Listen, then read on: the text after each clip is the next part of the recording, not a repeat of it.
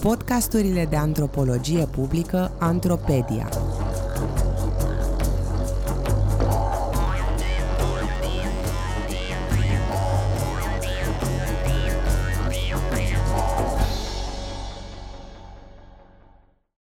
Unde este știința?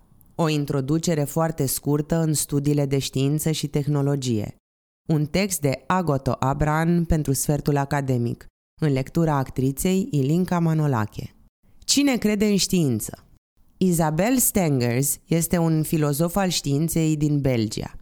În cartea ei, Este posibilă o altă știință, critică oamenii de știință care, folosindu-se de autoritatea unei științe cu ș mare, denunță publicul care pune întrebări sau chiar pune la îndoială faptele acestei științe.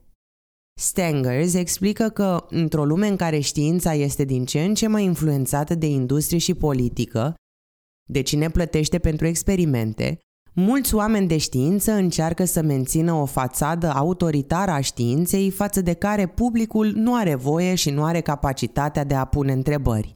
Perpetuează o imagine a științei ca singura capabilă să pună întrebările relevante și să aibă răspunsuri despre realitatea în care trăim. Acest lucru însă nu face altceva decât să împingă pe mulți spre teorii la fel de autoritare, dar împotriva acestei științe cu ș mare, un fel de antiștiință cu litere mari.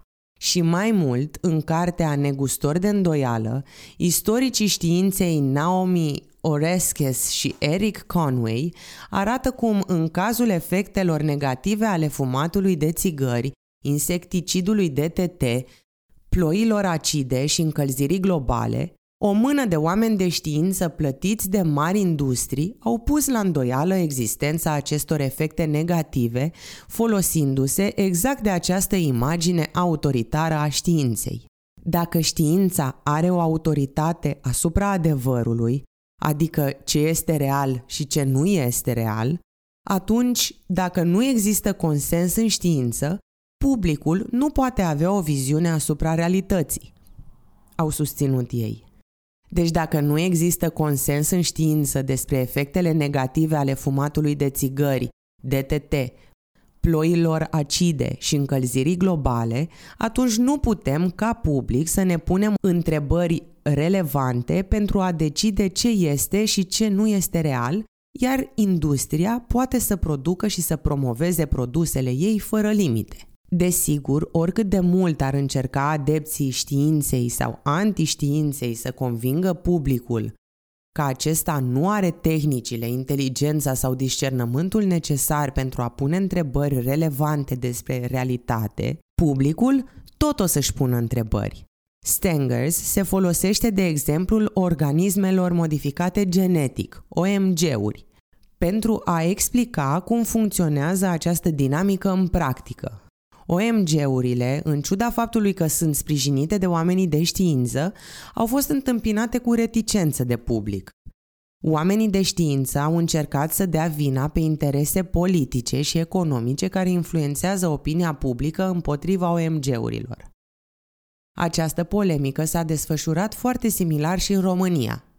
Un articol din 2016 din Adevărul, intitulat Cât de justificată e teama de organismele modificate genetic, scrie, citez, în spatele acestui război stau mai degrabă interese economice și politice, atrag atenția oamenii de știință care încearcă să-și facă auzită vocea, argumentând că, cel puțin până acum, studiile nu au arătat vreun risc pentru sănătatea umană în urma consumului de organisme modificate genetic. Am încheiat citatul. Stengers susține însă că publicul a pus întrebări despre OMG-uri care au fost foarte relevante în situații precise în afara laboratoarelor biologilor, lucrând în spații bine monitorizate. Cultivarea OMG-urilor pe mii de hectare a dat naștere la îngrijorări despre transfer genetic, insecte rezistente la pesticide, reducerea biodiversității sau folosirea intensă a pesticidelor și fertilizatorilor.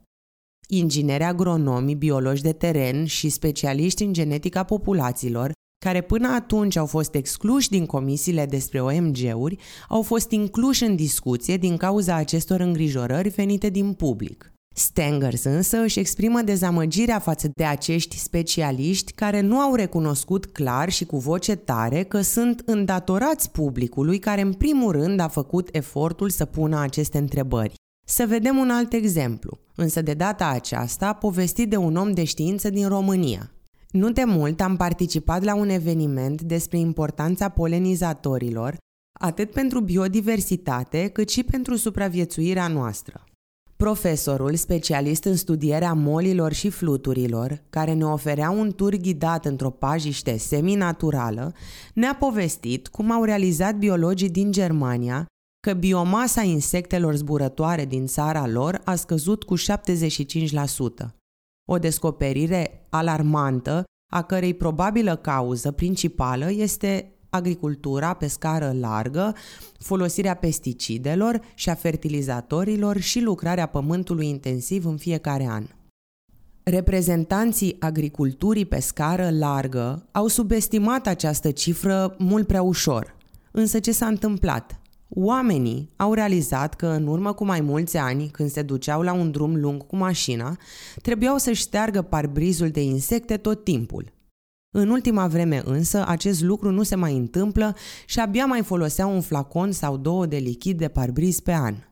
Această descoperire a publicului a pus din nou pe ordinea de zi întrebările despre motivele și consecințele dispariției polenizatorilor, dând un elan biologilor de teren. Stengers explică că știința are nevoie de un public inteligent, cunoscător și interesat de cunoașterea care este produsă de știință. Interesul publicului este diferit de interesul oamenilor de știință, iar acest lucru este foarte important și de apreciat, susține ea. Publicul are capacitatea de a acorda atenție întrebărilor și posibilităților care nu au fost luate în considerare la producerea cunoașterii științifice.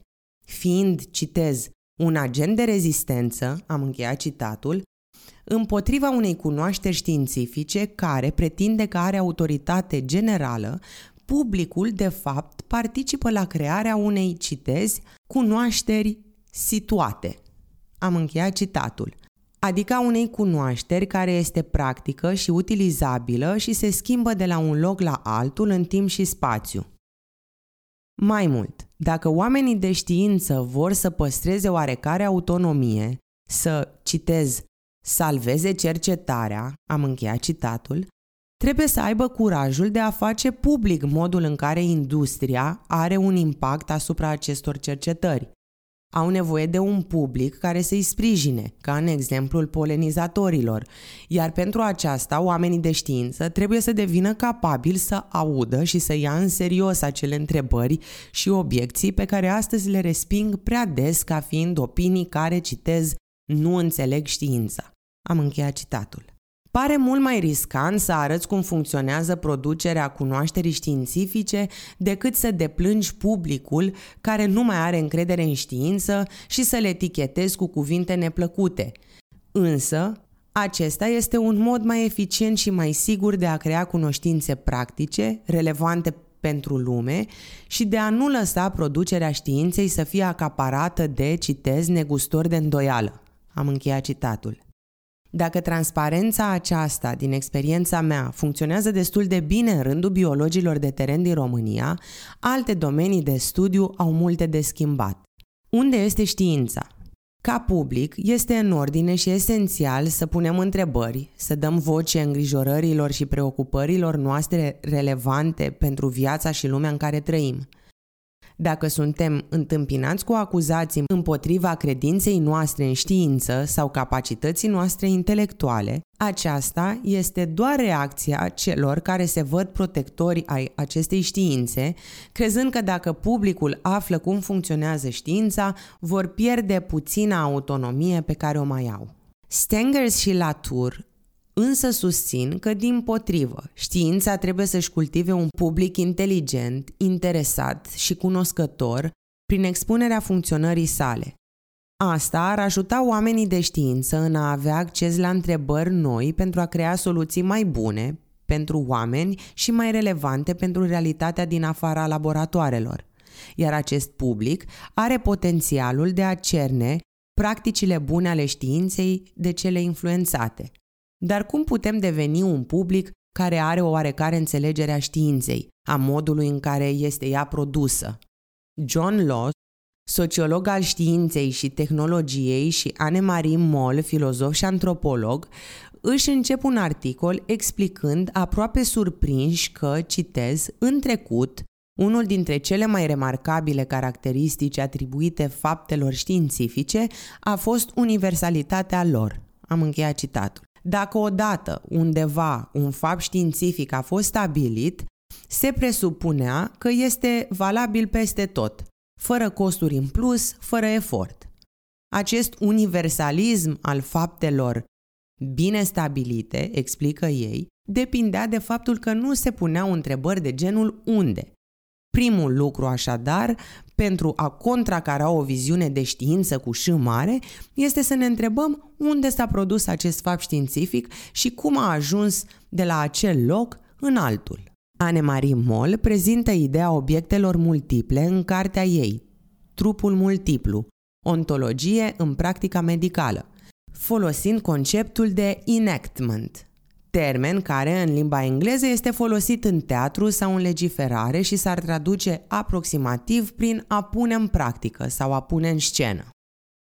Preiau aici și folosesc mai departe ideea de punere în scenă, în legătură cu obiectele, pentru a semnala această natură a obiectelor de a fi parte a unui proces constant de creare și de performare.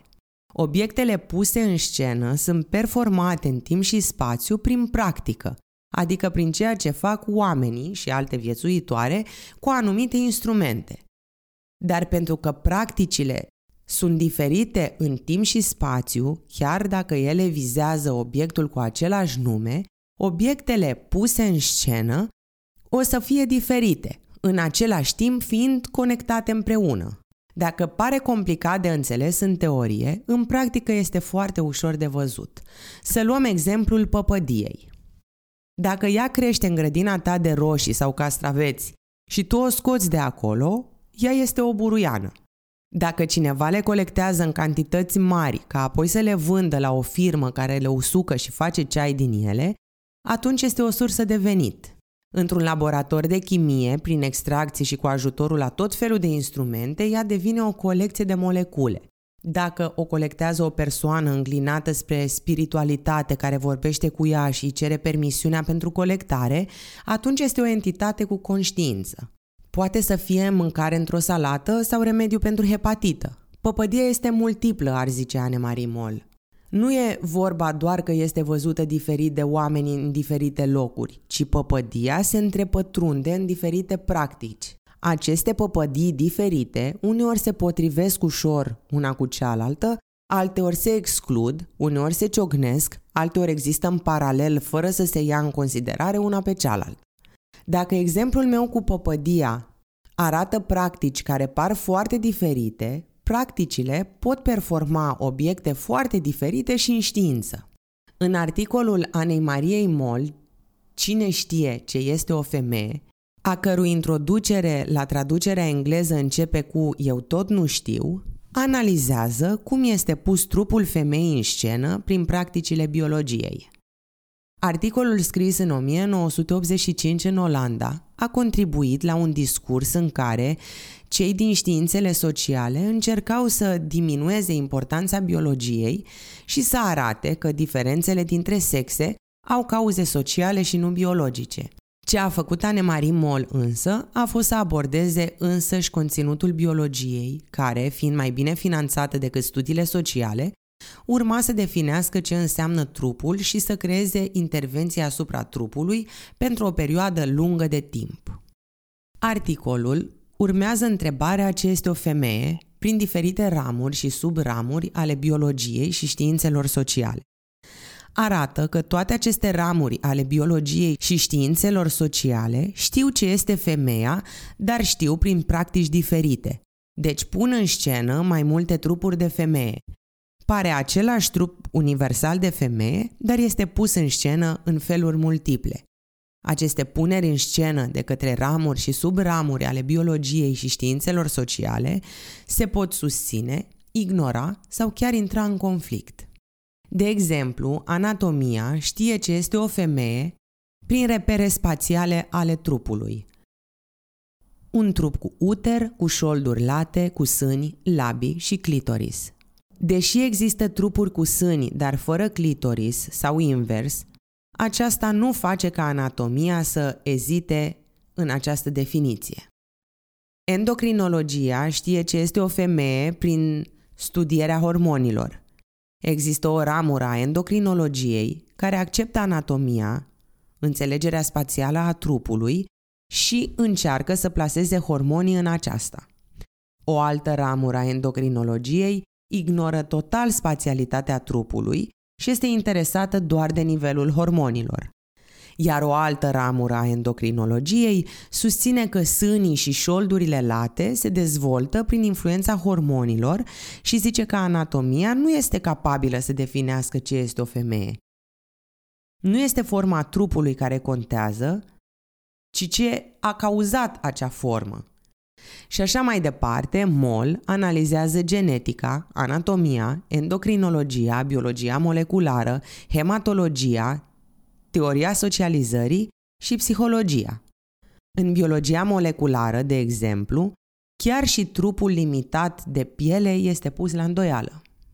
Ramurile biologiei uneori se construiesc pe definiția celorlalte ramuri, alteori le ignoră sau le contestă.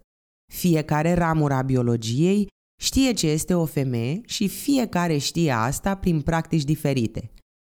Unele practici se potrivesc ușor una cu cealaltă, unele pun în scenă trupul femeii în așa fel încât exclud alte puneri în scenă, altele intră în polemică cu celelalte practici, iar unele practici există în paralel. Probabil, toți care am vizitat vreodată multiple departamente ale unui spital sau cabinete de medicină pentru aceeași afecțiune, dacă suntem atenți la ce s-a întâmplat cu noi, ne putem imagina despre ce vorbește Moll. Unde suntem noi? În cartea lor despre antropologia care studiază biomedicina, Margaret Locke și Vin Kim Nguyen se uită și la medicalizarea menopauzei. În jurul anilor 1930, când biologia a început să cunoască trupurile umane prin sistemul endocrin, în America de Nord și Europa, menopauza a început să fie gândită ca o boală caracterizată prin deficiență de estrogen. Dacă în anatomie o femeie cu uter, cu șolduri late, cu sâni, labii și clitoris încă putea să existe ca o femeie normală, în endocrinologie, o femeie cu deficiență de estrogen era o deviație de la normal, afectată de condiția patologică a menopauzei. Limbajul decrepitudinii și al eșecului a fost omniprezent în literatura despre menopauză de-a lungul secolului 20. Încetarea menstruației a fost descrisă ca insuficiență ovariană, o boală de deficiență și s-a afirmat că, citez, o deteriorare fizică progresivă a femeilor climacterice este științific stabilită. Am încheiat citatul. Cu aceste practici de a cunoaște trupul prin endocrinologie și a eticheta ca atare, veneau și tratamente pentru menopauză de genul terapiilor de substituție hormonală, TSH. În studii ulterioare, la începutul anilor 2000, s-au găsit corelații între TSH și risc crescut de cancer de sân și demență. De atunci, discursul medical a început să fie mai mult despre o schimbare normală a procesului de îmbătrânire, spre deosebire de o condiție patologică. Mai mult, studiile primare despre menopauză au fost făcute pe un eșantion mic de femei din America de Nord. Studii ulterioare, printre femei din Japonia, au arătat că ele raportează cu o rată mult mai scăzută simptome de menopauză care sunt comune la noi – sunt mai multe posibilități care pot afecta ce experiență au femeile după ce nu mai au menstruație. Ideea principală fiind că simptomele înseși depind de unde sunt aceste femei, cum își percep trupul, ce spune medicina din jurul lor, ce mănâncă, ce fel de alte îngrijorări au și așa mai departe. Dacă știința nu este universală, nici trupul uman nu este și nu funcționează peste tot la fel. Este argumentul principal al lui Margaret Locke și Vin Kim Nguyen. Totul, inclusiv trupul nostru, există și este în continuare pus în scenă de o rețea de practici, oameni, obiecte, mâncare, știință și așa mai departe. Iar aceste rețele sunt într-o continuă schimbare prin modul în care ne mișcăm noi și lucrurile din jurul nostru. Dacă reușim să ne imaginăm lumea și locul nostru în lume în acest fel, putem deveni conștienți de poziționarea corpului nostru și de posibilitățile de mișcare pe care le avem. De exemplu, ce fel de întrebări și îngrijorări avem în rețeaua care ne pune corpul în scenă? Ce întrebări pot să mobilizeze o știință practicată aici, la noi, pentru a crea o rețea în care să trăim mai bine? În locul unei științe cu ș mare, universală și autoritară, care funcționează pentru agenda unui grup de oameni undeva acolo cândva, putem crea o știință aici, pentru noi, acum. În loc să ne întrebăm cine crede sau nu în știință și de ce, putem să ne întrebăm cum funcționează știința și cum putem deveni un public inteligent, cunoscător și interesat pentru a fi parte din punerea în practică a unor științe și cunoașteri situate care să încurajeze o lume care să se armonizeze mai bine cu nevoile pe care le avem și cu potențialul nostru de a crește.